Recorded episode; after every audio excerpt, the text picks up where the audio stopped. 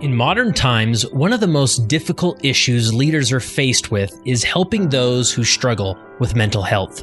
No longer can we simply encourage a good measure of scripture study and prayer and expect everyone's life to stabilize. This is why Leading Saints felt it was so important to organize the Mentally Healthy Saints Library. There, one can find 25 plus presentations all about ministering to those who struggle with mental health. We cover topics like depression, anxiety, scrupulosity, or OCD. We even cover how to effectively refer individuals to professional therapists and make sure they are getting the help they need. This and so much more. If you'd like to review all of these sessions, we would love to have you do so at no cost. You can visit leadingsaints.org/14 and get access to the full library for 14 days. You'll also receive access to all our virtual libraries where we cover additional leadership related topics. So click the link in the show notes or simply visit leadingsaints.org slash 14. All right, today I have uh, Rich Watson here with me. Rich, how are you? I'm doing great. Thank you. Good. Now, we just recorded this episode, and people should stick around. We're, we're going to talk about some crucial information, especially when it comes to having veterans in your ward, whether you're, you're a military ward or just have uh, one or two veterans in your ward and how to minister to them. But, Rich, give us a quick bio put yourself into context. Absolutely. So, uh, 20 year Air Force veteran, did multiple deployments to Afghanistan, Iraq, Bosnia. Uh, while I was in the Air Force, found a passion for mental health, got an education in that arena, have a, a master's degree in psychology, a couple of other degrees, finishing a PhD in psychology right now. I was lucky enough when I got out of the military in 2015 to transform all of that into a career where I'm working with a veteran support organization, running mental health retreats. And it's been absolutely fantastic to learn how to help veterans and how to really, mm. in our mind, how to minister to them. Yeah. And in this episode, we talk about just helping veterans who are transitioning out of out of their service, you know, with the military and what to be aware of. It's so easy to assume life is great for them. They're finally moved on and they can get a, a normal job and just love life. But there's so much happening with mental health, PTSD at times. The moral injury, yep. Moral, like these are terms I hadn't even heard, let alone considered. And so we, we get in, into all that. So here's my interview with Rich Watson.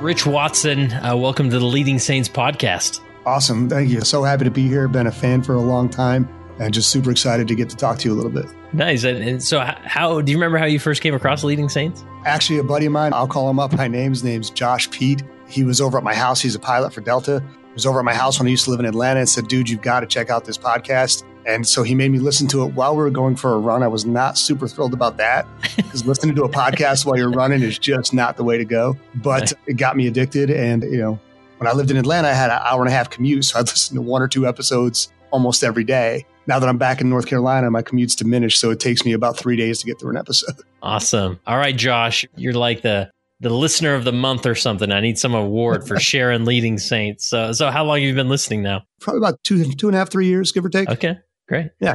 And I know, I mean, the podcast obviously leading saints. We're focused on leadership, but I'm well aware that the majority of our audience aren't like formal leaders, like in a bishopric or whatnot. And so did you have some of those callings or what what's intrigued you about about the podcast? So yeah i had a actually what intrigued me to be fair is i think leadership principles whether they're church or non-church apply across the spectrum. Yeah. and i think you can use church leadership principles obviously when you're you're managing and leading teams outside of church but also within the church. I've been in uh, a couple different bishoprics i've been in the high council. I've been kind of a running joke my family and i have whenever we would move with the military I would become ward mission leader within the first like two months of being somewhere. and then about a year later, I'd become elders quorum president. So I've held each of those callings. This was before the shift. This was just elders quorum. Uh-huh. I think I've held ward mission leader and elders quorum president each seven times. Oh, wow.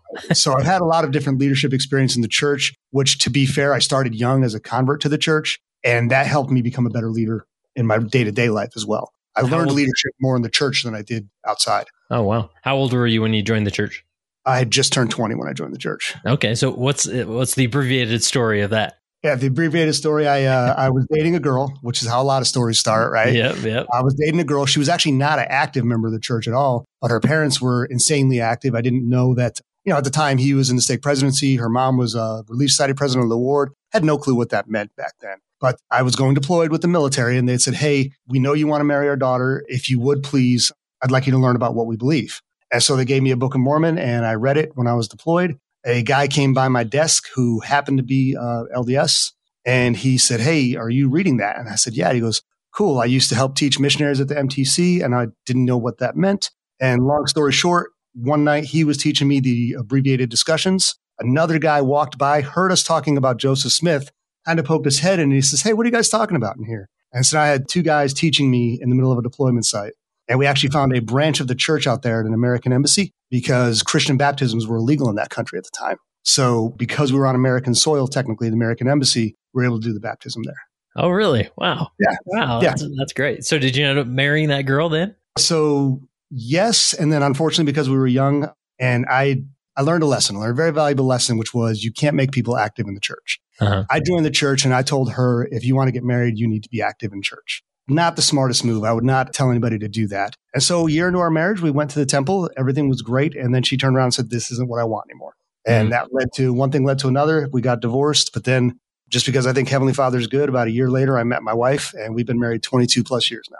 Wow. So I'm curious. Obviously, you know, like you said, you hear a lot of stories start that way with a, maybe a relationship leads into a discussion about the church and investigation of the church. And, and, you know, there's always that worry of like, are you just, you know, getting baptized so that you could marry me or that you, you know, you want to continue this relationship? But obviously for you, since your faith continued, so was was there a, a, pretty significant conversion there early on, or or how would you describe sort of that faith development? So actually, it was almost the opposite. I had a pretty good conversion early on, but then when when everything happened, unfortunately, with my first wife, I left the church because all I knew growing up was the Catholic Church. wasn't really active, but that's where my family was at, and so I went back to some of that. And I realized that I just wasn't happy. I went back to some of my old life. I went back to drinking. I went back to smoking, just all of those types of things. And I realized, man, I am not happy. I was way happier going to church. And so I went back to church, spoke with the bishop, spoke with the stake president, did everything I had to do to, to get squared away. And I promise you about the day I walked out of the stake president's office, I got called to be the uh, young single adult rep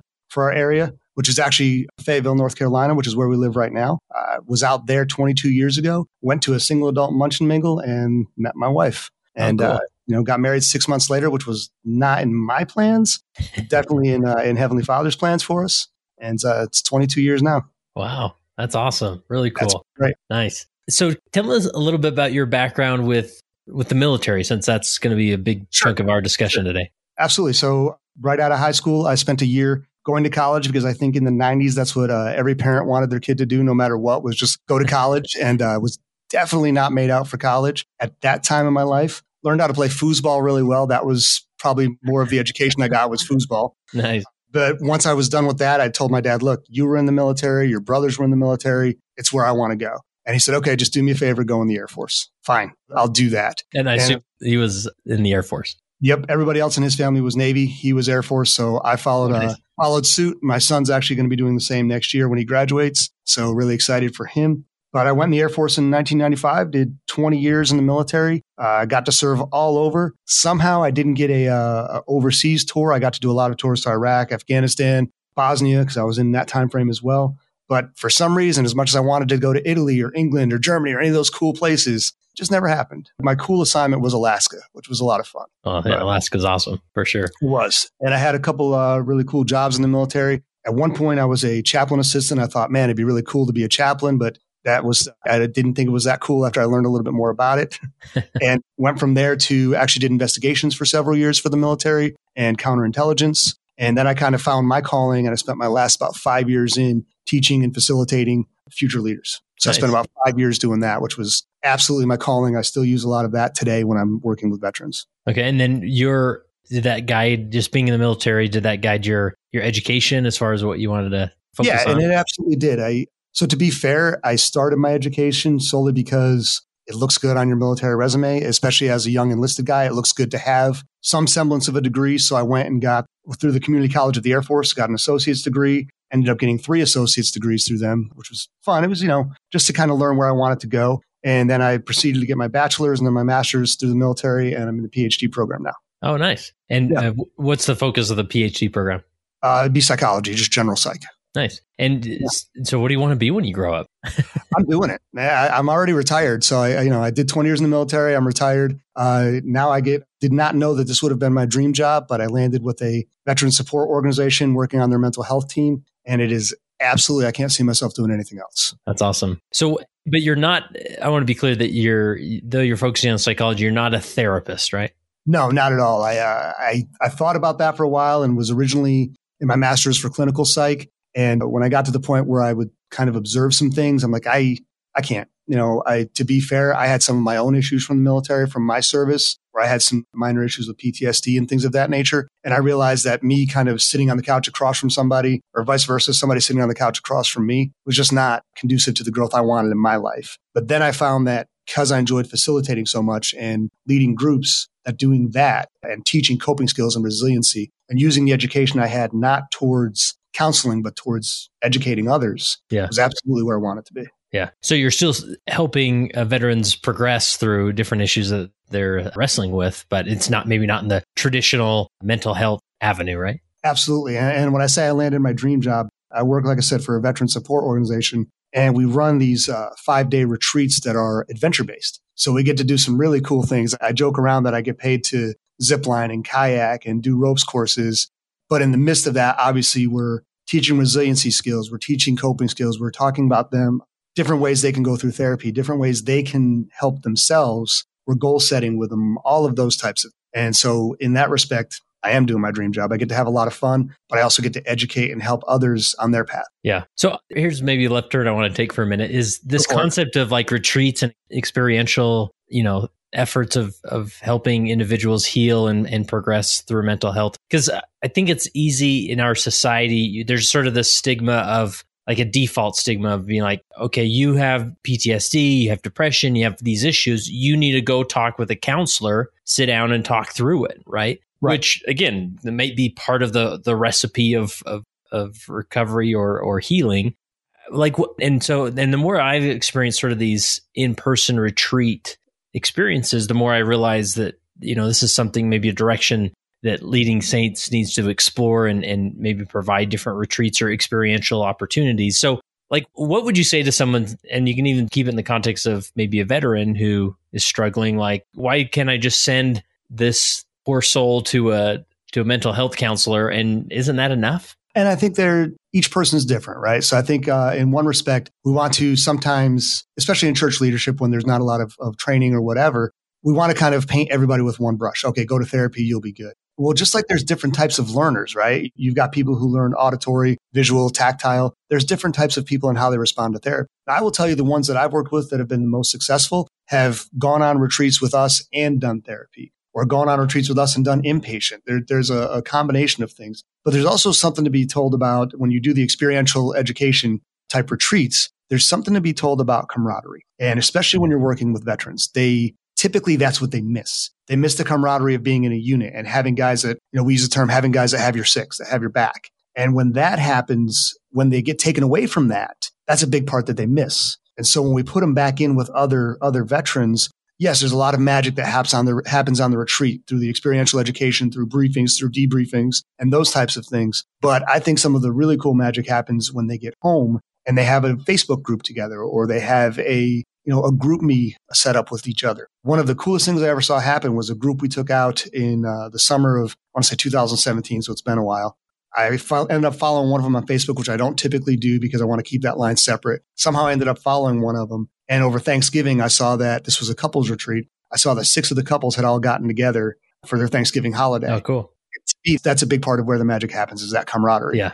Yeah. And so these retreats are for individual veterans and also couples that veteran yeah. couples. Not that both of them are veterans, but one of them yeah. is. And we actually, uh, the organization I work for recently started doing it for family support members as well. And just this summer, we started doing them for full families. So I got to be a part of one of those where we did, uh, the kids had to be ages eight and up conveniently linked to the age of baptism, but I didn't share that with them, obviously. Yeah. But the kids had to be ages 8 through 18, and we had uh, about 30 people on each one. So, whatever family composition that looked like, whatever number of families that was. So, we do them for individuals, couples, family support members, or, you know, if you're in the military, they call them dependents. Not a huge fan of that term, but family support members and then families as well. Yeah. And the individuals, we do male and female, and we've run a couple co ed as well. Nice. So talk to me about, you know, this concept of of having a unit and like brotherhood or, you know, and I realize, you know, not all veterans are, are male, but like creating a unit where you know especially for, you know drawing upon your experience not only as a veteran but also as a seven time elders quorum president like how can we stimulate this type of connection of being like a, a unit in a in an elders quorum or in a relief society i think one of the things that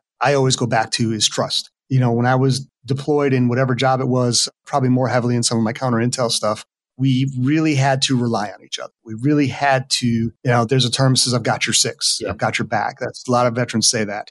We had to do that. That wasn't an option. You know, if we were going to a city in Iraq that we hadn't, you know, been in yet or something of that nature, we had to trust each other. And I think sometimes in Elders Quorum and Relief Society, they don't do that. They just go to church together and maybe occasionally meet during the month or during the week. And there's not a semblance of trust where we're open and vulnerable with each other enough to say, look, I need you to have my back. And I need you to be able to call me if something's, I need to be able to call you or you call me if something's going on. It was nothing, eh, you know, when I was in Afghanistan, it was nothing for me to walk into somebody's tent and say, bro, I'm having a problem back home or I'm struggling with this because we wanted to help each other. I don't know how comfortable I would be doing that. My elders quorum I'm in now is great. I think there's a few guys I would be now, but some of my previous ones, I wouldn't be comfortable doing that. Yeah. And I guess, you know, with the military, naturally there's, you know, there's a battlefield that you end up that you're all on as a unit together, you know, and and that requires you, you can't, you know, trust can't just be this passive thing. It's like no, we're literally in a war or going out to battle or we have this mission and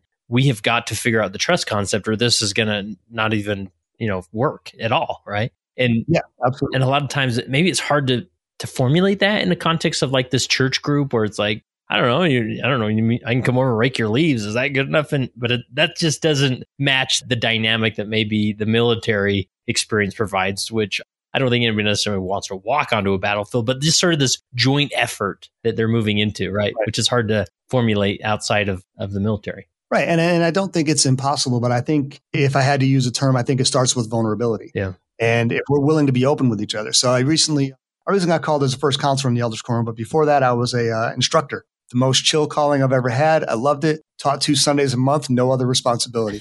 Absolutely cherish that calling. But I just got called as the first counselor. We had a new elders quorum president called, and he asked me if I would still continue to teach. And I said, sure. I mean, you know, is there any reason you can't call anybody else? He said, tell me how many times in two years of teaching you've gotten through a whole lesson.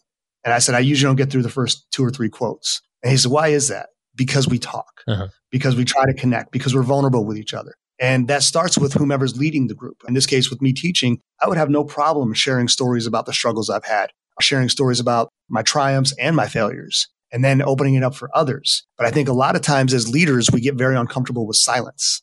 And silence scares us. You know, we're asking a question and nobody's answering in two or three seconds. We need to fill in that void. But if we were to wait a little bit and let people open up to us, it's amazing what that does. And I think in the military, especially when we go deployed, especially when we go deployed. There's that vulnerability because a lot of us are away from our families and it does suck, but it's some of the best suck you'd ever had. So. nice. So, I mean, how would you coach someone like an instructor on stimulating that vulnerability in a elders quorum setting? Sure. So I think my first thing would be one, show it. Mm-hmm. Show it yourself. Don't be afraid to show it yourself. And that's where you have to have to call the right instructor. Even when I was Elders Quorum president years ago, I said the one thing I always wanted to make sure is that if somebody walked into our quorum to a meeting, to a lesson or anything, that they enjoyed it. And it wasn't this, uh, if you saw the movie years ago, the RM. Oh, yeah. If you remember that movie when those used to come out and they walked into Elders Quorum and they're like, who has the lesson? And it was just terrible reading from a book. I never wanted that experience. I always want the experience to be one, us sitting in a circle, not in rows where you can't see each other and hear each other, and the instructor being part of that circle and only standing up when they need to get control of it. But to me, it's asking the right type of questions, right? You don't need to ask questions that are one word answers. When you do that, you're not opening up any conversation. You need to ask questions about, you know, how did you feel about that? What did that make you think of? You know, when you read that passage, what jumped out at you? And when they give you the one word answer, okay, why? You have to go a little deeper than that. And being willing to also let people be wrong because in truth, I don't think you are wrong in church. If you answer a question, it's your answer. It's how it made you feel. So when you ask a question about how did this make you feel or what did you think about, you can't be wrong with that answer because it's your thoughts, it's your feelings. And it creates some great conversation when you allow people to do that. Yeah. Yeah. The circle, like, in my opinion, like, don't sleep on the circle. This is like crucial stuff. And so so when you stand up and you're teaching, you just invite everybody to circle up. Is that? Yeah. So well, I'll go in and set up elders quorum ahead of time as a circle. Oh, okay. I very set it up ahead of time. And when I say when I stand up, what I do is I'll use kind of body language to get control of something. So if somebody's carrying on a little bit or whatever, I'll stand up and just kind of walk a little bit closer to them. Uh-huh. And that kind of lets them know, okay, he's ready to go to the next point. And even if I'm not ready to go to the next point, I'm ready for that person to kind of stop and let's advance to somebody else. Yeah. Yeah. So and you'll be standing and sitting throughout the throughout the lesson. Absolutely. Yeah. Absolutely. And even the concept of I hate to say this, please forgive me, but you know we have people that will drone on in a lesson. They'll just go on and on. And one of the things I learned to do when I was facilitating in the military is if somebody says something that could get you back on track, it's okay to interrupt them and go, Oh my gosh, yes, you just said that. And that is such a good point. And I want to throw it over to here when this person said this because it connects. And you're interrupting them, you're cutting them off, but you're making them feel good because you're taking what they said and bringing it into the lesson. Right. Yeah. Yeah. And I think as they sort of pick up on your cadence, they're not over time, it's not going to feel like he interrupted me. You know, that that's mean. Yeah. yeah. Interesting. Yeah. And the thing with the circle, I mean, a few years ago when it was like, it became like a normal, like uh, something that was uh, like first Sunday, you're supposed to circle up and have a discussion or whatever. And there was so much resistance to that. And I get it. Like, it's nice to just sort of be in rows and not have to look at people or whatever. But man, and it's hard to say, all right, circle up. And I remember I was the Elder Quorum president that time. And I remember that you just feel the resistance like, oh, I don't want to circle up. But once you get them there, it shifts the dynamic and it's so worth it to be in yeah. that that place. So how many uh even say if you are in a, a elders quorum that meets in the high council room, uh-huh. don't. Yeah. You know, we did that in one of my areas because it was the only room available. And uh, it was, you know, the older guys were sitting around the table, the younger guys were all sitting around the outside of the room. And it was just, there was still a divide. This was shortly after we went to combine from elders quorum high priest. And I was the high priest group leader. And so just got called as the elders quorum president as well. And it was, I finally said, okay, we've got to meet somewhere else. Like we have to have somewhere else. So we would just meet on the stage in the chapel.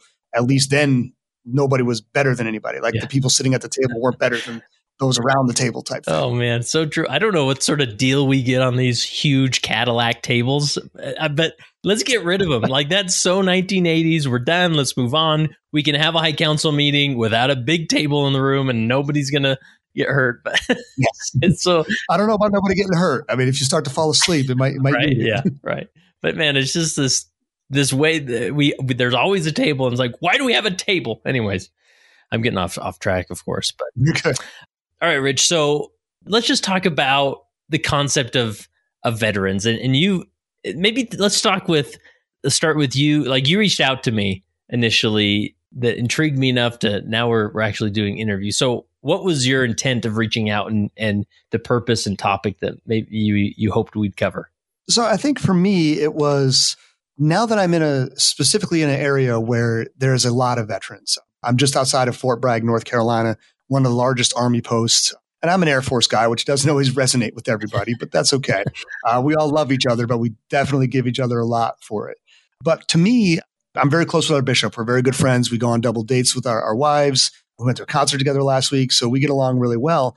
And I noticed for him, it was a little bit harder to connect with the veterans. And so it kind of like, Hey, Rich, can you help me with this? Or, or Hey, Rich, what do you think about this? And I realized that if you're not really in that community, you don't know a lot about it. Mm-hmm. And so obviously my assumption, of course, assumption is that it wouldn't be just unique to being where I'm at. Maybe there's a little bit more where I'm at because of it. And so I really started to talk to some of the other leaders that I know in the church and said, Hey, how much do you know about things like PTSD, things like VA disability ratings? How much do you know about that if you're working with a veteran? And, and the common thread was, well, nothing unless I Google it. Yeah. And so I thought, you know, this is a population within the church that could probably benefit. And as I talked with some of my friends who are veterans that are a member of the church, some of them are really struggling and they're really struggling finding their footing back in church. Not necessarily with their testimony, but was, as I'm sure you, you know, once you start to struggle finding your footing in the church, it's hard to keep your testimony up. Yeah. When you start to feel like you don't belong in your ward because you think you're different or you think there's problems that you're having that nobody else is dealing with, it becomes very, very, very close to starting to lose your testimony. Yeah. It's a very slippery slope at that point. Yeah.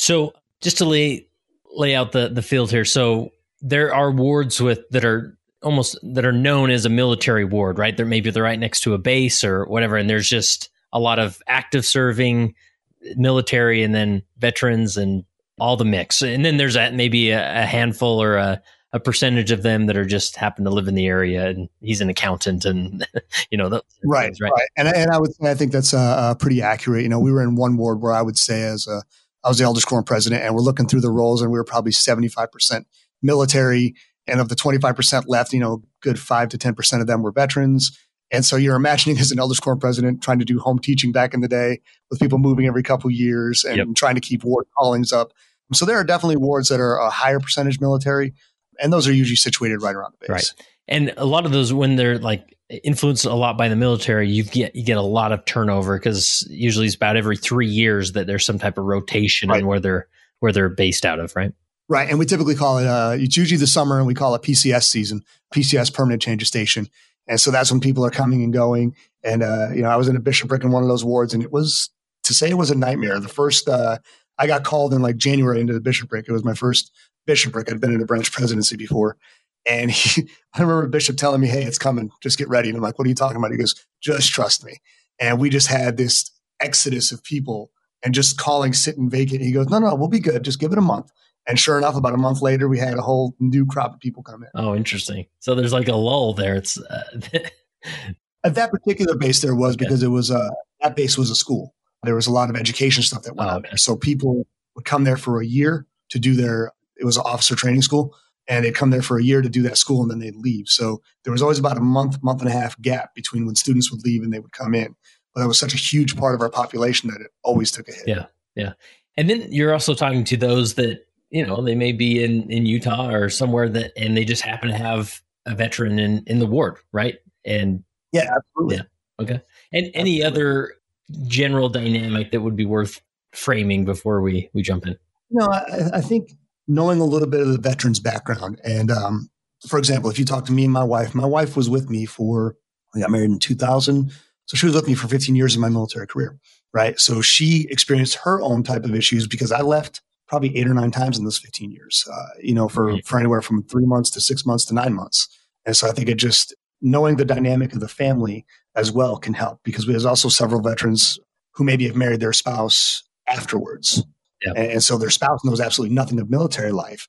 And that's another dynamic that I think can be very hard to work with as well. Yeah.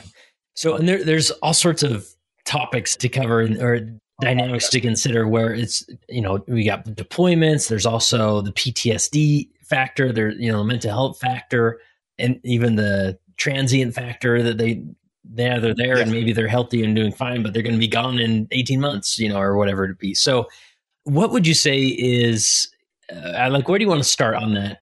Sure. So I think if, if we're going to really go down a, a, certain rabbit hole, I'd like to focus a little more on veterans okay. and you know how does a bishop or a leader in the ward, elders quorum president, relief society president, how do they work with their families that are veterans, and how do they make them feel or help them feel, not make them? How do they help them feel included? Right. And just I'm gonna, I'm completely naive when it comes to military stuff. Obviously, when you say veteran, this is somebody who is no longer in the military in any way. Right. And veteran status is if you've served you know, for four days and were injured in basic training and had to get out, you're still a veteran. Okay. It doesn't matter the length of service. You know, I did, uh, you can retire after 20 years. I did 20 years and like four days. I did enough to get my retirement. But, you know, if you served four years, you're still a veteran. Yeah. And there's a lot like, uh, for instance, you hear a lot of uh, like dentists, right, who went through the military to gain their dental credentials and whatnot. Like typically they go through their schooling and then they're sort of under the military for like four years or something, right? And then they're released to just go be a dentist, right? Yeah, and there's a lot of um, kind of the professional side of the military. Doctors, dentists, chaplains fall under that as well, where they'll do a handful of years, whether it's to get their education, get experience, and then they go kind of right back into the into the civilian world. Gotcha. All right. So where do we start with when we're just talking about veterans? Yeah. So I think one of the first things I would start with is just kind of knowing some common things, right? We talked a little bit about what type of veteran are you dealing with? Meaning, how long did they serve? Were they in a couple of years? Were they a combat veteran? Did they, did they see combat? Did they serve in Iraq, Afghanistan, uh, Bosnia? Again, I'm a little bit older, so Bosnia. Knowing that, I think, makes a difference. Uh, what did they see? Also, are they retired? So I think for Bishop, especially if you're talking about any type of like financial need or financial assistance, knowing if they're retired and they're receiving some sort of a pension. For me, retired at 20 years, so my pension was 50% of my highest rank but also knowing about things like VA disability. And I'm definitely not an expert in that area, But if you were injured in the service, you will get a compensation check from the VA for the rest of your life as well. So I think from that perspective, kind of knowing what type of veteran you're dealing with first and foremost helps. And when I say that, I mean things like especially combat veteran versus maybe non-combat veteran, or knowing if they're dealing with PTSD or or survivor's guilt or moral injury or anything like that. Yeah. And so, what does that? Uh, what can we learn just like from the first visit? Right, this veteran family moves in the ward. Of course, you know we're doing our weekly visits. We end up on their couch, and I mean, what type of information or questions can we ask to get the right information out of them that's going to help us better minister to them? Absolutely. And I think the, the easy thing is, you know, if, if they open up to you and say, yeah, I was in the military. Awesome. Tell me a little bit about that. How, how long were you in for? What did you do? Where did you serve? And just getting to know them a little bit. You know, we talked a little bit earlier about vulnerability. They're not going to open up with anything major, whether it's PTSD or, or survivor's guilt or anything like that. They're not going to open up with that until they actually know that you care. So talking to them about their military service. Oh, where did you serve? How long were you in for? If they're married, you know, were you were you guys married when you were in the service? Did you do deployments together? Just kind of general conversations. And one thing I think that especially if somebody who's non-military, it's okay to not know something, right? And I think sometimes people struggle with that with I need to know how to say the right thing. I'd rather you say, "Hey, I know nothing about the military, man. Tell me about your 20 years in. What did that look like?" I'd rather hear that than you try to make up something that you saw in a movie or, or whatever. yeah, and that's where some even with the uh, I should probably Google it and at least spend a few minutes with it. Even with like the different ranks, like colonel, private, or I mean all those things. I don't even know what they what that means or who ranks above what. So I'm always like, so does that mean you're a big deal or you know? You know, and then that's actually a, a pretty pretty fair way to say that because it is there's such a difference in rank disparity. Well, and uh, whether it's social status, whether it's money, whether it's retirement, there's such a difference in, you know, if you retired out as an enlisted who was a E6 sergeant versus an officer who was a 05 lieutenant colonel, there's a huge difference there. And so even knowing some of those little things can help. Yeah. Yeah, that's helpful. I mean, I guess you're just building a relationship of trust, right? And and you do that right. with anybody, right? But.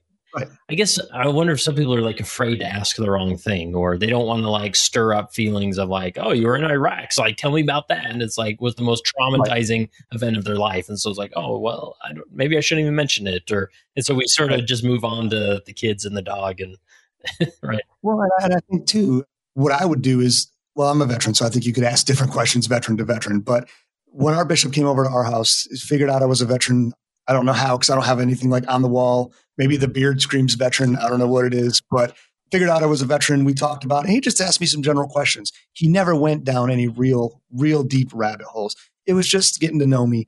And then I think the other thing is recognizing, and this will help some people, that is a part of who you are, but it's not all of who you are. And so I remember moving into the first ward after I got out of the military, the first ward I moved into when the bishop came to visit, that's all he talked about was military. And I'd only been out like a month. So I'm like, dude, is that all I am? Like, mm. is, is all I am a retired military guy now? Mm-hmm. And so I think also asking about other aspects of their life that aren't military. And you'll learn something because if they have trouble talking about that, there's probably something a little bit deeper there. Yeah. Yeah. And then uh, let's move on. Like, what's the what's any other like dynamic that we should consider as we're getting to know them, or maybe as they're established in the ward? You know, I think uh, I mentioned it a little bit earlier, but what's their relationship to their spouse? was their spouse a part of their deployments? Were their kids a part of their deployments? One of the funny stories I like to tell my youngest was born, uh, so she's 12 now, or going to be 12 in a couple weeks. She was born when I was an educator in the military. And, and as a facilitator and an educator, I didn't deploy. I may go to like another class for a couple weeks and go teach at a different school. But my last five years in, I didn't deploy because I had that specific role. She was born during those last five years. So she knew nothing of me going for four, five, six months at a time. She knew nothing about that. So I get this new job and I travel, you know, a week or two, a month, maybe, depending, less around the holidays, whatever. I did my first like week trip and she's like bawling her eyes out, like, yo, dad, don't leave. And it was, and then my oldest one was like, will you suck it up? like he's been gone for months on end. And so I think sometimes even knowing where the kids stand, if, if they have kids, even knowing where they stand helps out as well. Yeah. Because there's just differences there. Yeah. And you know, with veterans, obviously they've they've moved on from the military, and I mean, do most generally have? A, I, I would imagine they have a pretty effective time, you know, finding additional work or t- moving on with their life, or how do you so help us better? That's actually probably one of the biggest problems. Okay. Uh, I'm being sincere. You've got a couple who they struggle moving past the military, right? They they went in at 18. Uh, myself, I went in at 19, and it's all they really knew. They grew up in the military, so to speak. They became a man in the military, a woman in the military. That's all they knew. And so finding life outside of that can become very mm-hmm. difficult. Mm-hmm. One of the things we're taught in the military, every branch, is what our values are. They tell you these are your core values, right? For me in the Air Force, it was integrity, integrity first, service before self, excellence in all we do. Those were my three core values. So that's what I lived and breathed in everything I did. And now I get out and that's not it anymore.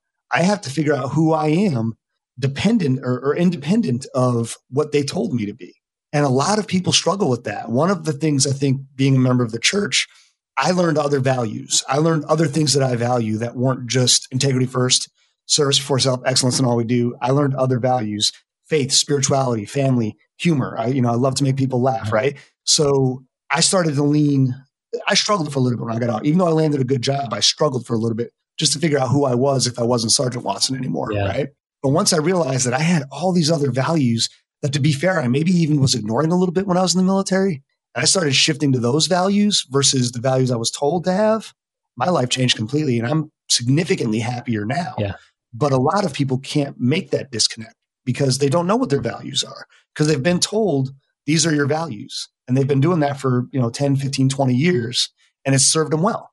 Yeah. Does the military do anything to sort of prep people for for leaving the military to sort of deal with that or any life transitions like that? They do. They take you through what's called um, in the Air Force it was called TAP, Transition Assistance Program. Okay. And you go through. Um, I went through it twice. I went through once at my one year mark, and uh, between those periods, I'd actually finished my master's degree. So they'd wanted me to go through again because it puts me in a little bit of a different different playing field getting out, having a master's versus not. And so I went through it twice. And I will tell you, it was really good information. I didn't pay attention to any of it. It was just, I was being told to go. So I went. But in my mind, I'm good. I've got an education. I've done 20 years in the military. Everybody's going to be knocking down my door to hire me. That was not the case. Wow. So you sort of wish couple, that you paid better attention then. I do. Yeah. And, and I mean, I don't want to say I got lucky because I hate that term saying I got lucky, but uh, things did line up for me. Um, but when I say they lined up at the last minute, I got offered my job in April and I was retiring in May. Mm. So, you know, it, it, it, was a little bit difficult. Yeah. And there, you know, there are veteran organizations out there that will help you with work, that will help you with resume writing and all of that. And I think more people need to take advantage of those because we have a hard time translating our military skills into civilian skills. I had jobs that did translate easily, whether it was facilitating, whether it was counter intel, those types of things translated easy into the civilian world. But if you are, you know, missile guy in the Air Force, how does that translate into the outside? Right. So those types of things can be difficult. Yeah. And I don't want to, you know, draw any inappropriate parallels here, but this is a, a greater principle and concept that I've spent a lot of time thinking about, figuring out how best we can help with this dynamic through leading saints in terms of of church leadership, where I was sort of on this intense leadership experience, you know, being a bishop for five years and and bishops before that, and then in stake presidencies, and then all that ended it was like I didn't, I could have never anticipated how much that impacted me because it's like my identity over a weekend was ripped away. And it's like, isn't this great that you're not in leadership? But it's, it was, I was in it for so long that it's like all I knew, right? It was like, no, I am Bishop Francom. I am Kurt, or I'm uh, President Francom. I don't know how to be Brother Francom on Sundays. And so I think I'm still dealing with it to some extent here where I'm just like, I can't, it's so hard for me to be the passive member at church, right? And so, right. and this is happening maybe even on a greater scale with the veterans where they're just like, I don't know how to function in this world. I know it's easy. It looks easy to everybody out there, but I'm kind of screaming inside, right? Right. And I think it's, you know, to use a leadership analogy, I've had friends get out that were, you know, 25 years in the military, they're E7s, E8s, they're commanding and in charge of multiple people. And then maybe they didn't get their education when they were in. So they come out and they're working for, you know, a 26 year old kid who they were commanding two weeks before, you know? And so it is a very difficult thing. And I think one of it is we become very tied up in our identities, whether it's as a veteran or whether yeah. it's as a stake president or a bishop or, or, whatever. We become very, very tied up in our identities. And there's a concept in psychology. Uh, it's actually an acceptance and commitment therapy. It's self as context versus self as content, mm. right? And we start to view ourselves as the content of our story, not as the context of our story right? And you think about like a, a Harry Potter book. The content is each and every chapter, But if you were to take a chapter out of it, it really wouldn't change the context of the book. It's a book about a wizard. Uh-huh. That's not going to change. But we do that in our lives. We become so defined by the one thing. I'm a veteran. I'm a bishop. I'm a stake president, whatever, that we forget all these other things that also make us up. And it's just one piece of content. But when you focus so heavily on that, then you start attaching that label to everything. I'm not a father. I'm a veteran, or I'm a veteran who's a father. I'm a veteran who's a husband. I'm a bishop who's a husband. No, you, you start to get that title becomes everything to you. Yeah. And when you do that, you lose a part of yourself. You start to no longer know who you are because you only know that person. And with veterans, you can even go down the, the, the rabbit hole of being a disgruntled veteran, right? That's a label and a title mm. that you're assigning to yourself. And that's not a good, good way to live, regardless of whether you're a veteran or whether you're, you know, it's a church leadership or even when people retire from their jobs, it's the same thing. Yeah. So what do you do with that? Like, how do you lead someone through that, both, you know, just from your own personal and professional background and also you know what can a church leader do to help somebody through that process of as their their identity is shifting so i think there's a couple of things first and foremost is not to quote simon sinek but figure out your why right what is your why and if your why is being a veteran and being in the military okay we need to try to figure out a way to adjust that or if your why is being the stake president we're going to have to figure out a way to adjust that because that's not always going to be there, right? I, you know, I always kind of joke around. You can be the stake president and tomorrow be the nursery leader. That's how this church works, yeah. right? You can be uh, E8 commanding a whole bunch of troops, and tomorrow you're out and you have nothing. So you, if you're tied up in that one identity, so one of the things we do is find out what your why is, and that's why I talk to people a lot about values. What is it that you actually value? And if you don't know what it is, you know, go to there's a, a VIA, a values and action quiz online. There's so many different types of values quizzes you can take that will help you determine or at least see here's where I should be focused. So once we figure that out, is what is it that you actually value? Okay, now what can we do to work towards that? Right. And is there a way you can utilize that in a job market? Is there a way you can utilize that with your family to make that more part of you? But I think it really just boils down to, for me, is helping people see that their value as an individual, as a person, is not tied up with any one thing. And that takes time because, like you said, you know, it's still sometimes you still think about it. Like I'm just, just brother Frank. Now I'm not president. Yeah. Right. Yeah. I, and I love that. And that, you know, connecting to the acceptance commitment therapy where it's just this process of saying, okay, you enjoyed, like, uh, for one thing, one thing I realized about a year into not being in these leadership roles, I had this sort of this epiphany, this realization that I had no friends. And of course, yeah, I, yeah, I have friends and I could call people, but but it was this the fact that I didn't have this set rotation of every week I go to this church building and hang out with some of my closest brothers and we talk about really interesting problems and we help the local area progress, you know, through the church, right? Right. And so the value there wasn't that, you know, the value was brotherhood, connection, right? And so it's not that right.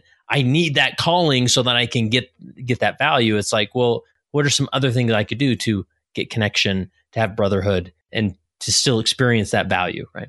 Right, absolutely. And I think to that extent, you know, in some cases that could be your value. Your value could be leadership, right? That could be one of your values. Mm-hmm. That's okay too. You just have to figure out where else you can find right. it. You know, you don't have to be a leader to lead. One of the great things I love to do is, is I get a lot of people, whether it's from church or even even from my uh, my work and my life experience, I love mentoring people. I think it's just one of the greatest things we can do as individuals is to help mentor people to reach their potential. And I do that with people at work. I do it with people at church. And I just do it because it fills my cup because that is one of my values is leadership. It's not my top four, but I think it's my fifth value hmm. is leadership. And so if I get that opportunity to lead and guide others, I don't need a calling to do that. I don't need a position at work to do that. I just need somebody willing enough to let me lead them. But that starts by me showing them that example. Yeah man, that's such a fascinating concept, and one I think we're just scraping the surface. You know, as far as leading saints is concerned. But I just like when I hear, like, I just had a, a two stakes ago that I lived in. I just heard that they, my old bishop was just called as the stake president. and I knew the stake president a little bit, and my first thought was, my heart just went to that outgoing stake president, thinking, and maybe I should reach out. Like nobody knows the battle that he's facing right now. And he's just supposed to act like yeah it's great. I don't have to do anything anymore. Like no you actually have a lot of values tied to this identity and that can be hard you know to transition out of that but well and it's a sense of fulfillment too yeah. whether that whether it's being in the military it doesn't matter. It's a sense of fulfillment. And you know as stake president stake presidency bishopric people are shaking your hand when you walk through the door. People are, are happy to see you for whatever reason. The same in the military. You know, thank you. Walk around in uniform. Thank you for your service. Yeah. We appreciate your. I loved hearing that. There are some guys who don't like it. I cannot figure out why for the life of me. I loved hearing it because I knew it was genuine and I appreciate. By the way, Rich, thanks for your service. I should have started with that. That's okay, but I think it's one of those things where when you get tied up in that identity, there's a little bit of level of stature that comes with validation. It, right? You right? walk, validation. Yeah. You walk a little taller walking into the chapel knowing you're the bishop or knowing you're the stake president. Yeah. And when that gets taken away, it's hard. Yeah. It's very difficult. Even, you know, like I said, I've never been a bishop, but even being in the bishopric, I remember just quick story. We were in uh, Alabama. We were stationed there. My son was getting baptized. I was in the bishopric. And when I tell you, we packed out the chapel for my son's baptism, it was insane. Fast forward a couple years later, I'm no longer in a bishopric and my daughter's getting baptized and like 10 people showed up. Oh, wow. you know, and it was just kind of one of those, oh, okay, this is why. Mm-hmm. You know, it, is what it is. Yeah. Anything else as far as that transition uh, that we haven't mentioned or? No, I, I just, you know, I really do think when you're coming out of the military, just like you said with coming out of a calling, recognizing that for some people, there's a level of excitement, but there's definitely probably even more so a level of just being scared, just not knowing what's ahead. And, you know, people assume, oh, you're in the military, you've got this great background, you're going to be set up. That's not always true. And retirement, especially if you retire out as an enlisted guy, their retirement check is not that much. Yeah. so it's it's definitely not enough to make a living off of. Yeah. And so uh, what I'm learning is just just being aware, like maybe a new family moves in the ward because they just finished, you know, the the husband or whatever just retired from the military, right? It's like, oh, great, God, you're here. Oh, you're getting a new job or doing another career path, wonderful. But maybe that elders quorum president could be more aware of being like, actually, I'm gonna see if I can connect with him a little more often than others, and just sort of, yeah, you know, prod. They're like, how's the new job? Like, you're do you miss the military? Like, what's this like, right? And you're just sort of present there so that when if he needs if that battle's happening inside of him and he needs that venting option maybe you're there to do that right? Absolutely. And i think one of the statistics i heard recently um, and forgive me i can't quote where but like i said we have a whole team with my organization that works with job markets. The average veteran will have three jobs within the first four years of getting out of the military. oh wow wow. Yeah because they're either they're not finding the sense of fulfillment. They took the first job that was offered to them because they were nervous about not having a job whatever, they'll have three jobs within the first four years. Wow. I count myself lucky. I've had the same job. I got out seven years ago. I've had the same job. Very, very lucky with yeah. that respect. But. Yeah. Well, that would great, uh, helpful uh, statistic there for sure. All right. What, what's next? Uh, what, what, do you want to cover next? No, I think one of the things to talk about is uh, obviously with veterans, there is this, this uh, overarching stigma of mental health. Yeah. Whether it's PTSD, whether it's, it's survivor's guilt, moral injury, whatever it is, there's a big stigma of mental health. And I think sometimes bishops don't know how to deal with that. And I think that's related to what they see in movies and in media. And, you know, oh, I've got a disgruntled veteran. It's going to end terribly. That's not usually the case at all. But I think so. Uh, I'd kind of like to go down that for a little bit yeah. if we could. Yeah. And I, it's such an important concept because there, I mean, the, the suicide rates with veterans is just so heartbreaking, right? When, when you hear those right. numbers and, and, uh, hopefully there's more we can do there. Right. And, and I think, you know, the, the current uh, is 22 a day. Uh, roughly 22 veterans a day commit suicide. And I do believe there's more we can do. And I do believe that starts with connectivity and understanding. Yeah. You know, connecting with the veteran, understanding what they're going through, and even a little bit of understanding, okay, what exactly is PTSD? What does that mean? And how does that manifest itself in different individuals? And what can we do to help that? Yeah. And PTSD does stand for post traumatic stress disorder, right? Right. And there's a huge shift where people are, are kind of dropping the last part and just, just post traumatic stress. Okay. So yeah. yeah.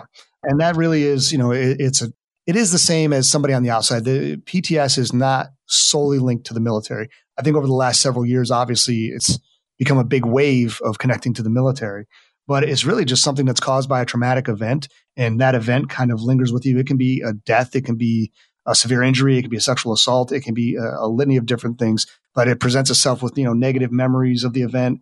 And that comes up in different patterns and behaviors and kind of knowing what to look for and how to manage through those.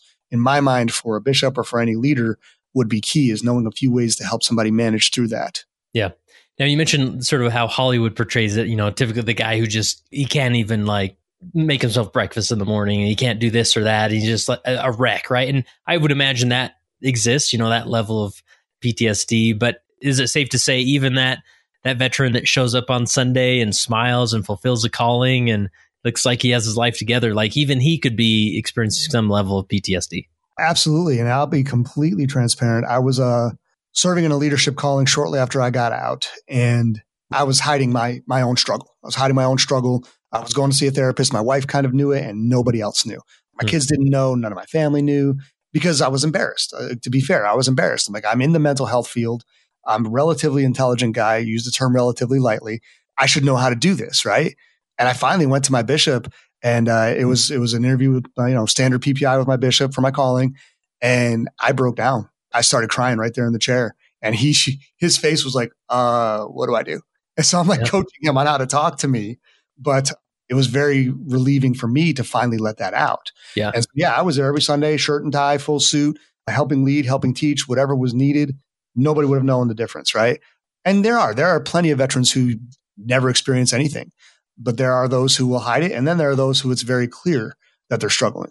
So help us understand just sort of your personal experience. And I get it probably varies for each veteran. Like, is this this feeling of, is it connected to the battlefield of some type? Like, do you feel like something's going to blow up right by you? Or like, what was it like for you?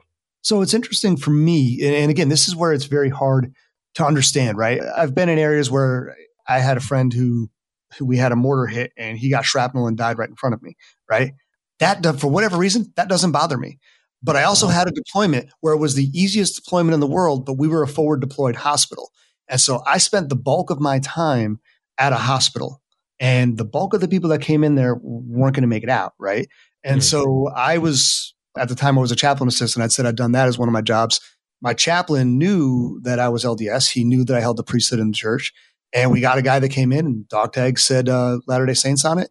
And so he was somewhat coherent, told him I was LDS and ended up giving him a blessing. And he died within like five minutes of that. Right. Oh, wow. That's the one I struggle with. Those are the ones that I struggle with. I struggle with what happened when I was at that deployment where I was at the hospital. For some reason, for me, I don't struggle with the people I've seen die in the line of duty. Because to me, and this is just, you know, this is just Rich Watson for what it's worth that was part of their job. But now I'm seeing them on a hospital bed, dying, giving their last breath. That's the one I struggle with, right? And I've learned how to process through that. And honestly, I don't spend a whole lot of time thinking about it anymore. But I mean, it used to wake me up at night. So, yeah. Yeah. yeah. So let's go back to your meeting with your bishop and you break down like what, I mean, obviously you could sort of put on this pose and, and function. So what was it about that moment that like was the pressure building inside of you type thing? Yeah, for me it was. It was uh, you know, I have a I love my job, but it does come with stressors and and to be fair, if I'm a veteran and I'm struggling with some of my things, but I'm helping other veterans the whole time, it kind of compounded in that respect. And I had a, a you know, I was in school at the time, my PhD program and and a bunch of other things, and I was just done. I was sitting in his office, it was a PPI, and he had handed me a family that I needed to go visit that he was really worried about. And he'd handed me a bunch of stuff in a folder about this family. I didn't even get to open it. And I just, that was it. For some reason, it was just that moment. And I was like, I'm done. I said, I, I need to get out of this calling. I need to take a break. And he said, What do you mean take a break? And I just started bawling and just opened up about everything, some of my experiences. Like I said, I was kind of coaching him a little bit on, on what to say sometimes. But it was, uh, for me, it was very cathartic because I was the first time outside of my therapist or my wife at the time, my therapist at the time or my wife that I opened up to. Yeah. And was it like a a good release in that moment? Like it was. It really yeah. was. And then of course, you know, you always second guess yourself. So I went home and I'm like, no, I can still do the calling. I'm still, you know, a stalwart member of the church. I shouldn't ask for my release. And, you know, that mentality that I think a lot of us had who kind of are a little bit, you know, in their mid forties in the church. We can't ask to get released from a calling. Yeah, you can. Yeah. So, yeah. And in that moment or in that phase of your life, were you like cognitively, were you saying this is PTSD or did yeah, you think it was just definitely definitely okay. knew that? And you knew, I mean, in your mind and body, it felt like it was definitely connected to my to your service in the military. Yeah, and it was, and it was uh, it was that it was my own insecurities, a, a whole litany of things. And you know, we all have our coping skills, and in that sometimes in the moment you just forget them, and yeah. that's what that was. But it was also good because to me, even though I was using coping skills, I still wasn't being vulnerable and opening up to anybody other than, like I said, my therapist and my wife. I still, for me, we talked about brotherhood earlier and vulnerability. That's such a huge part of it. If you're not sharing your story with somebody who earnestly has the best in mind for you, I think that's going to hurt you a little bit. You need to have that connectivity with somebody. Okay. So you mentioned coping skills. Yeah. or coping mechanisms. What were some of the, what did that look like for you? So for me, it was a couple things. I used to be a competitive fighter. I don't look like it anymore, but. I used to love um, like mixed martial arts. Uh, in fact, one of my deployments to Iraq, we built a ring in the middle of the desert and uh, we got a little bit of trouble for it, but it was a lot of fun. Um, so anyway, so for me, it, it, would be to go hit a punching bag was, was one. I always had a punching bag in my garage. That was step one for me. Music is a huge, huge thing for me. 80s rocker. I will listen to Metallica till the day I die, probably. But it was, it was those types of things. But the other thing was being able to take a step away. And that's something that I think we don't do enough. We get in an argument, we get heated, right? We think of your body like a thermometer. We know when the temperature is rising and we can usually cut it off at a pretty, pretty early point. But if we choose not to, it's just going to get up there, up there and explode. And so I started to learn for me, when is my body getting past, you know, say 70 degrees? When am I getting past that 70 degree point where I need to step away? And my wife and I have really worked, and we've done this with our kids, kind of said, Hey, I need to take a moment. And we've agreed with that. Now, the thing is, taking a moment doesn't mean take the rest of the day and ignore the problem, right? That, that's not a coping skill. Trying to escape the conversation or right. the tough moment, right? But it's okay to, for me, that was probably my biggest one, you know, physical fitness, music, and then also being able to know when to take a moment. And even sometimes like being in a restaurant that was too crowded and too much noise going on. Hey, I'm going to go to the bathroom real quick. Yeah. Um, and just go sit in the bathroom and put my headphones in or whatever and, and just kind of get my woosah on and, and go from there. Yeah. So all these things you've described, these are these sound like very healthy coping mechanisms, right? Right. right. The reality is sometimes with PTSD and other mental health, there are unhealthy coping oh, mechanisms. Oh, like if someone needs to, they don't know what to do other than to look at pornography. And when they look at pornography, then they can actually relax and, and function and, you know, and move on with their day. Obviously not a healthy coping mechanism. So I think I, I bring this up with like coping mechanisms are so important, especially, you know, in mental health and PTSD, but I can see like a bishop having someone come in and they confess a, a deep, you know, long lasting struggle with pornography. And it's so easy for the bishop to get hyper focused on the behavior, the negative behavior coping mechanism, when in reality it's the PTSD that is like churning this this machine in them that's leading them that, right. And so if you know they're a veteran and they're struggling with pornography, you know, maybe you can begin to ask some questions about their service and their, you know, yeah. transitioning from the military and what what help they're getting rather than, well, just stop looking at the porn, right? Stop looking at porn, right? And I think it's interesting you use that one as an example. Um, I would also say for negative coping skills, you know, pornography, self medicating, whether it's alcohol, prescription drugs, yeah. uh, whatever that may be, because that also, especially for members of the church, that starts kind of that shame spiral where yeah. you look at pornography, you feel better in the moment, and then afterwards you feel guilty. And then because you feel guilty, you feel shame. And then because you feel shame, you feel depression. And when really, if you would have accepted, you know, the initial emotion of, okay, I, I feel guilty, or even the initial emotion that maybe caused you to look at the pornography or to reach for the bottle, start accepting those emotions versus piling on top of it. That makes a huge difference. Yeah. And I think it's just so like to just be aware of what's happening in their life you know, maybe they maybe they're they're not a veteran, but they've recently gone through a, a career change or a job change, and maybe it's not going well, and and be like, well, tell me more about that. Like, let's put the pornography aside. We'll get back to it. We'll talk about it. But like, what what else is going on, right? What's what's yep. drumming this up? And I would venture to say that most people that have, uh, especially members of the church, and this is generalizing, so forgive me for that, but most people that have, whether it's a pornography addiction or or alcohol or anything of that nature, at least the reason they got started in it if you know that, you may be able to help start to work on it a little bit. Yeah. But if all you're doing is focused on the, like you said, focused on the behavior and not the underlying emotions or thoughts, you're missing something. Yeah.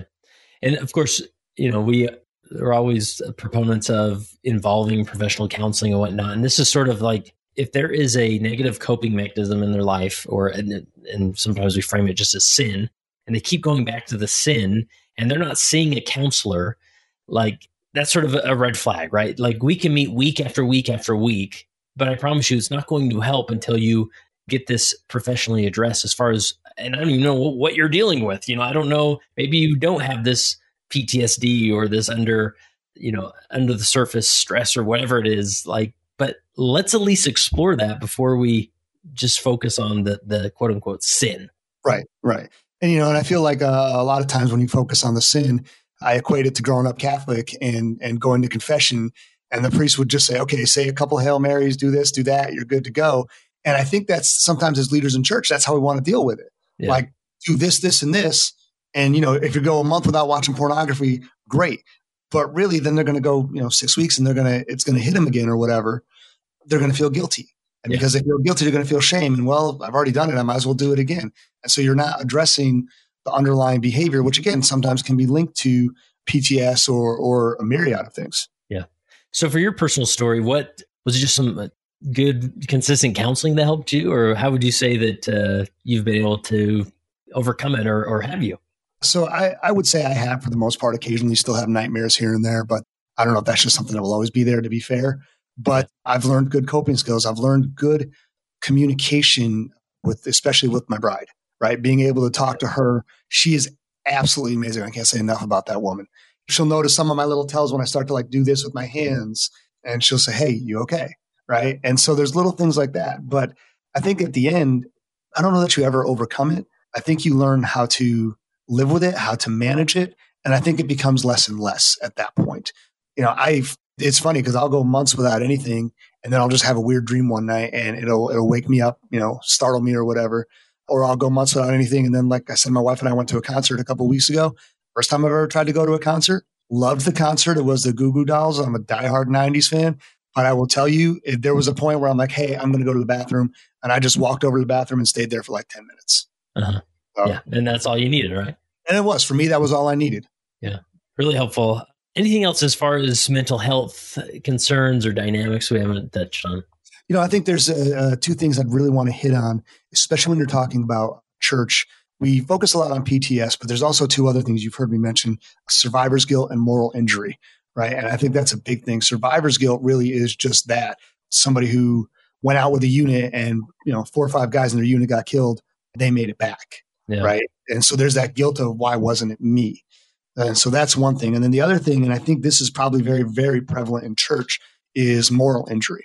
Now, there's a really cool, uh, the guy's name's Austin Bowler, Bowler, I may be saying it wrong. No idea this existed, but it's in the uh, Gospel Library. He wrote a, uh, a talk, and I have it written down here, so I'm looking at it. But he wrote an entire paper called Moral Injury and the Atonement of Jesus Christ. Oh, wow. LDS Guide for Healing the Wounded Soul. It's in the church, li- it's in Gospel Library. Never knew this thing existed. Found it about a year ago absolutely love it. I would recommend anybody who's in a ward leadership position. So, uh, Austin J. Bowler, don't know you if you're listening. One of the best resources I've ever seen as far as the church goes for military. But and, um, he, and he, the talk is in the context of military. Is that? Yeah, yeah, it oh, is. Okay. It's, it's, entitled "Moral Injury and the Atonement of Jesus Christ: uh, LDS oh, cool. Guide for Healing the Wounded Soul." Awesome. Fantastic. Uh, it's it's I say 25 pages, maybe give or take. It's it's a pretty heavy read, but it is. I think for church leaders, it's very beneficial. All right, we got um, homework now. That's great. There you go. There you go. But he does really get into this concept of moral injury. And moral injury really is just that. You've done something, whether it's experiencing or witnessing or doing an act that you know is inherently wrong. Right. Now, for me, this wasn't, I've never had to take anybody's life. I have had to shoot at somebody. Luckily, my aim was good enough that I shot in the sense that they went down, but I didn't kill them. It was more in my role as an investigator. So, different story. I've never had to do that.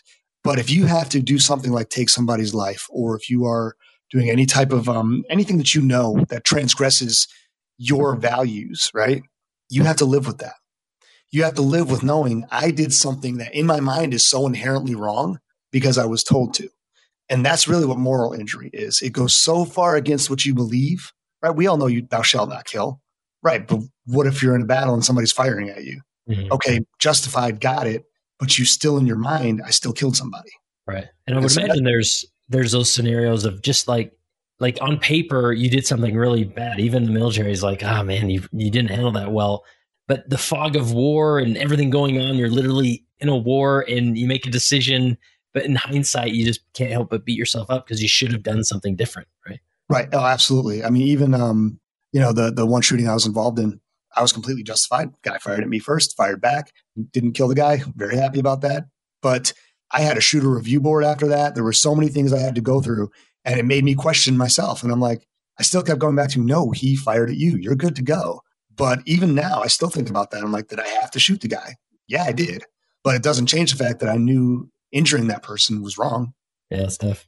Anything else about like going through that or helping someone ministering to somebody who's or, or what does that look like you know when they when they're out of the military and right. they're trying to live life you know i think one of the big things and i actually talked about this recently is knowing what not to say is probably more important than knowing what to say mm. right we have these like canned answers that we like to give um, i used one of them here when we were talking i almost want to apologize for it but like saying it is what it is or you know somebody else has it worse or it's not that big of a deal get over it right we have these kind of canned statements that we like to tell people when they're grieving or when they're struggling with with anything. This is just veterans, obviously.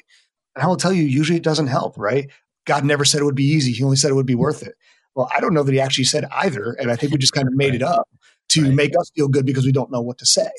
But it's yeah. okay sometimes to not say anything, right? Like I'd rather have somebody just sit with me and say, man, I don't know what you're going through, but, but I'm here and just sit with me and just talk with me than try to throw some random just generic thought out there.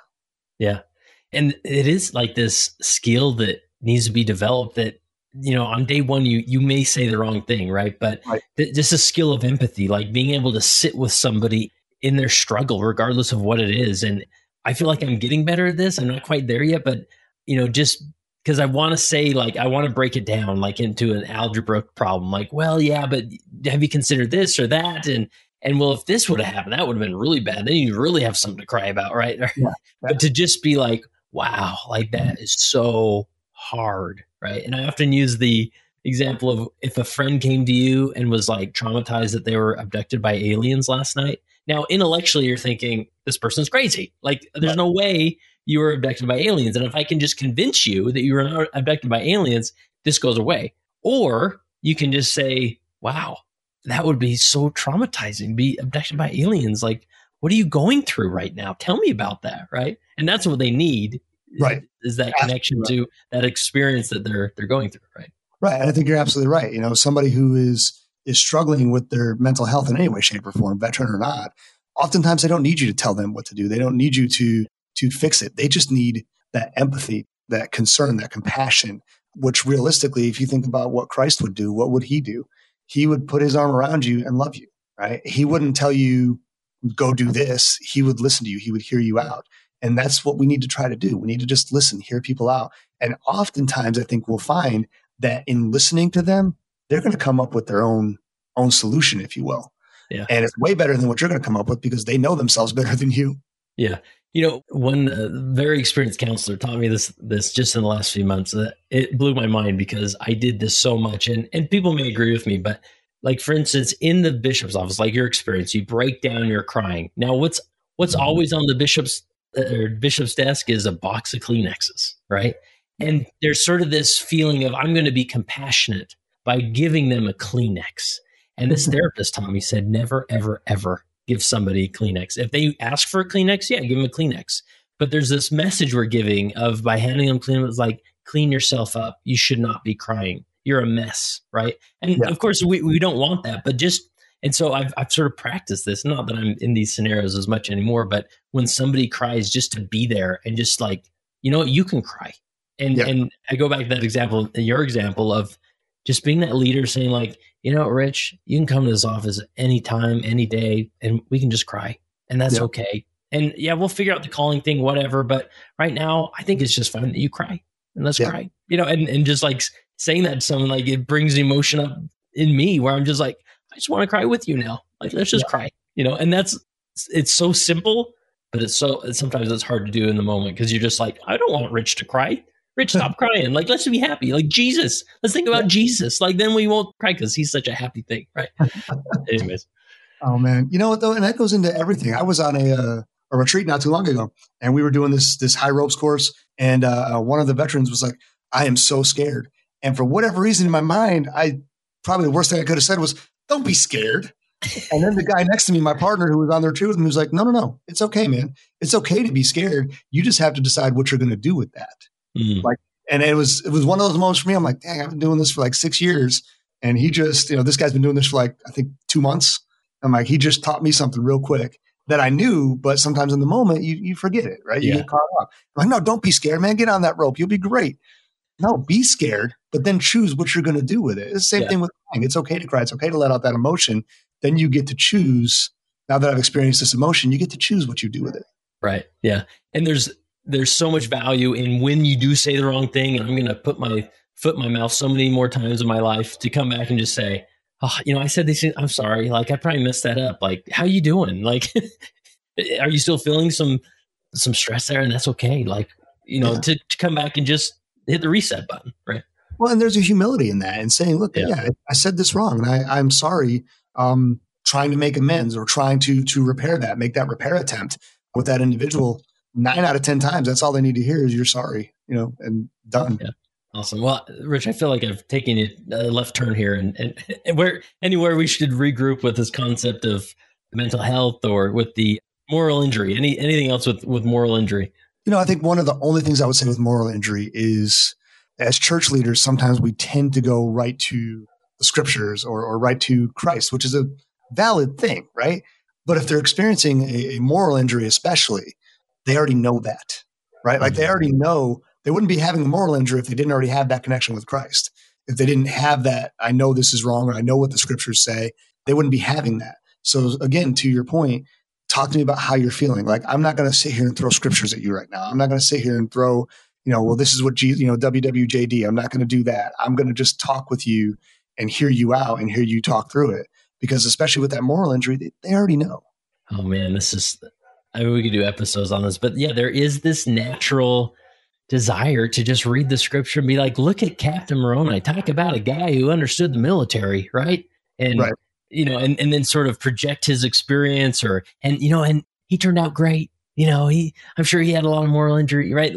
And so, and I, I would hate to be the guy who says to leaders, just set the scriptures aside for a minute. But there are some times where we'll get to the scriptures. We'll get to Jesus and the feel goods and the plan of salvation. We'll get to that at some point. But for right now, I'm just going to be 100% present with this person, right? Yeah, absolutely. And I think that to me, with everything we've talked about, that right there is the key.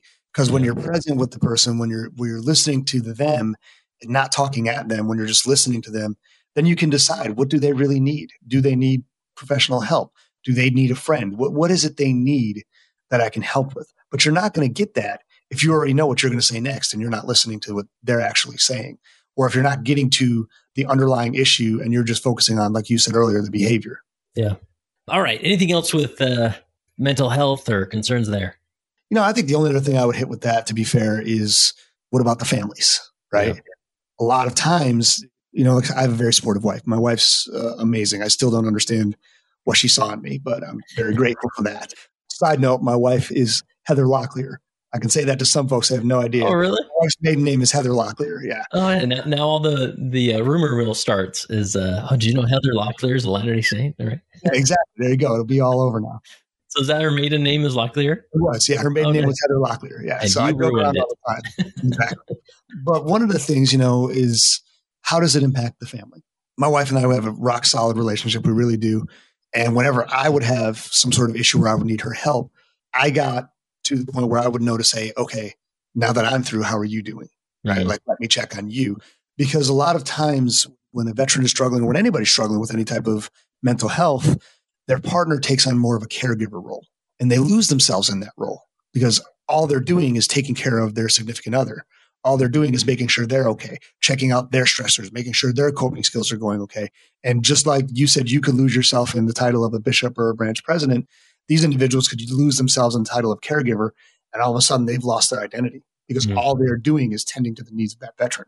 Yeah, and is another like a clinical term like is this a form of codependency, right? That they get their value and identity from making sure that their spouse, their veteran spouse is okay and functioning and getting to work on time type of thing, right? And sometimes it absolutely is. You know, one of the probably the greatest retreats I've had in the last couple years with my job was we did one for family support members, usually significant others of the veteran, but uh, we had actually two moms on there as well. And it was really interesting hearing their perspective of I'm tired. I haven't taken care of myself in years. I've been taking care of them and I've been working for them and that is all I am right now. You know, all I do is take care, make sure they've got their medication. I make sure they have this. I make sure they have that. And I don't know who I am anymore outside of that. So just like as a veteran, we can get lost in that identity of being a veteran or like you said, as a bishop or a branch president. The family members sometimes, and again, generalizing, of course, but the family members will sometimes get caught up in that caregiver role. And that's all they're doing is managing everything for that veteran. And they've lost themselves too. And they probably don't even realize it. Yeah. And this interesting that happens, and correct me if I'm wrong, but like subconsciously, you almost don't want the spouse, like the, the spouse doesn't want their spouse to get healed or get better because then what would I be good for? You know, then well, then what is my role in this relationship? Right. And I think that, you know, and I've seen that and I've also seen it the other way where I'm tired of, of taking care of him. Oh yeah. You know, and, or, or them, whatever. Right. So I think it just does, it does depend on the individual and what else they have going on in their life. You know, my wife at one point when I was going through some stuff, she was relief society president. She's like, look, I've got other stuff to do too. So, yeah. you know, and it was great because while she would help me, I also had to figure out some stuff on my own. Yeah. Really helpful. And anything else that's in the context of family members, you know, I, I, guess, and this goes for all things, but especially with the military, like it's so easy to hyper focus on the veteran who's having the issue, right? Like I'm going right. to make, make sure I'm meeting with them weekly and and visiting and run, but we can unintentionally dismiss what the dynamics, how the dynamics are impacting the spouse or the children. And so maybe you know, calling like, how are you? Like, what's what's yeah. this experience been like for you? Yeah, absolutely. And I think that's a big, big part of it because a lot of times, depending on where the relationship's at, they won't open up in front of the veteran because they don't want them to see that they're a burden. And I use that term loosely. That's not the intentionality behind it. Right. But they don't want them to see that it's it's a little bit of a struggle for them because they want to continue to help. But sometimes just taking them aside and talking to them, finding if there's a retreat for, like I said, for family support members, that was probably the most eye-opening retreat I've ever done because one, they bonded super quick. We had uh, 14 ladies and they bonded so quickly. And I went into it thinking it was going to become like a, a bashing session, if you will. And that wasn't it at all. They really talked so much about how do you help your veteran?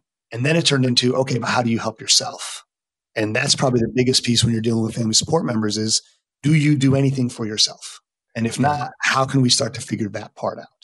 Because eventually it will wear on you. It may not right now because you're being super supportive and super helpful and that's appreciative. But at what point is it going to wear on you? Because it will. Yeah. And that's, I mean, like building in that self care for that person so that they can, you know, maybe they do need that, that sisterhood or brotherhood, or they need that retreat or the, this, just the self care so that they can then return to the relationship and be the, their best selves. Absolutely. Yeah. Yeah.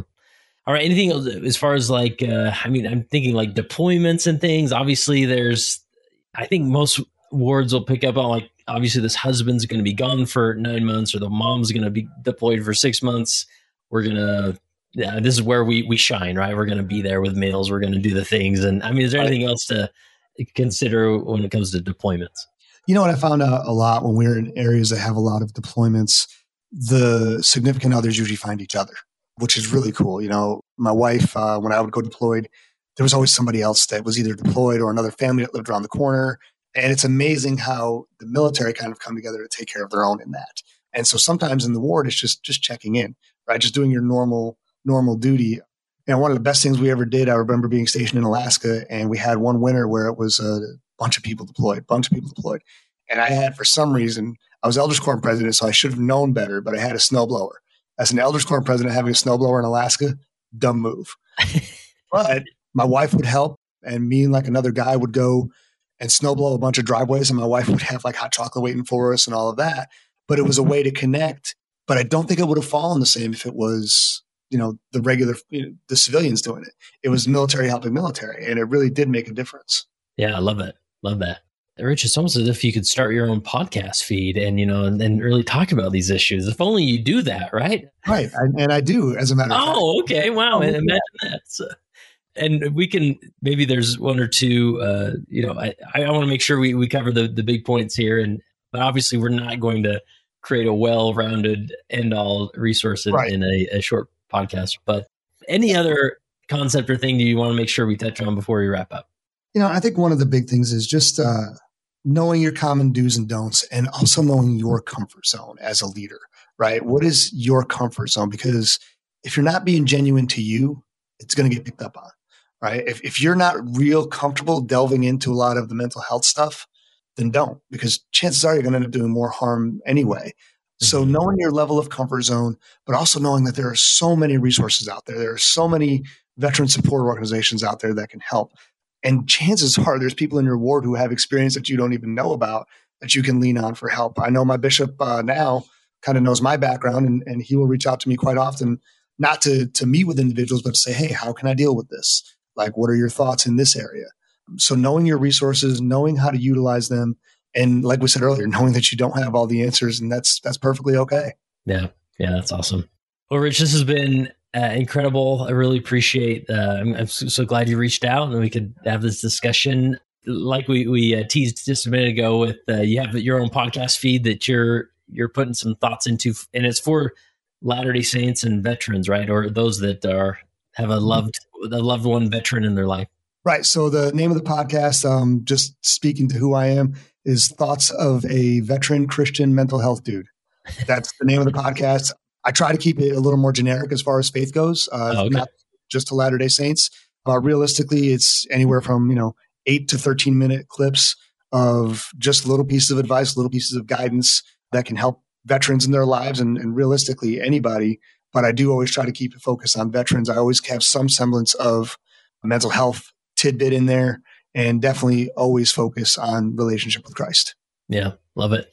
Well, you know how I typically end these interviews with asking about uh, your leadership experience connected to your following of Jesus Christ, but I'll put a spin on it this time. How has being a veteran better helped you become a better follower of Jesus Christ?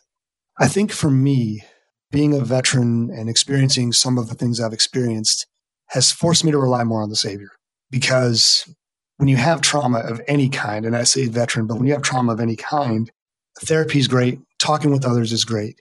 But for me, I talked earlier about values. Spirituality is one of my top four values.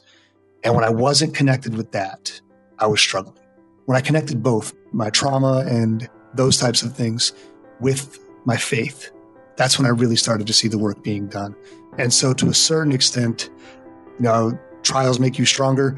I don't like canned answers. We've already went over that, but it has drawn me so much closer to Christ because I've learned how much more I had to rely on him.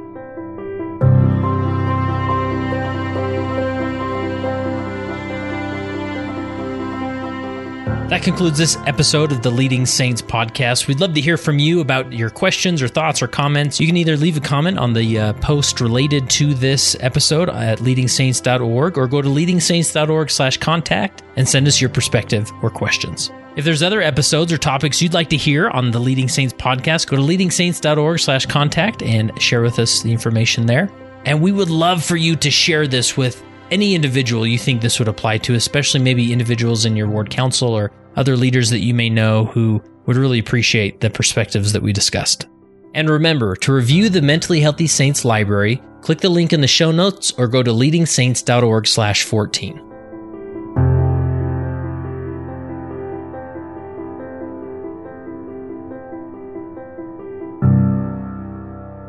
It came as a result of the position of leadership which was imposed upon us by the God of heaven who brought forth a restoration of the gospel of Jesus Christ. And when the declaration was made concerning the only true and living church upon the face of the earth, we were immediately put in a position of loneliness, the loneliness of leadership from which we cannot shrink nor run away and to which we must face up with boldness and courage and ability.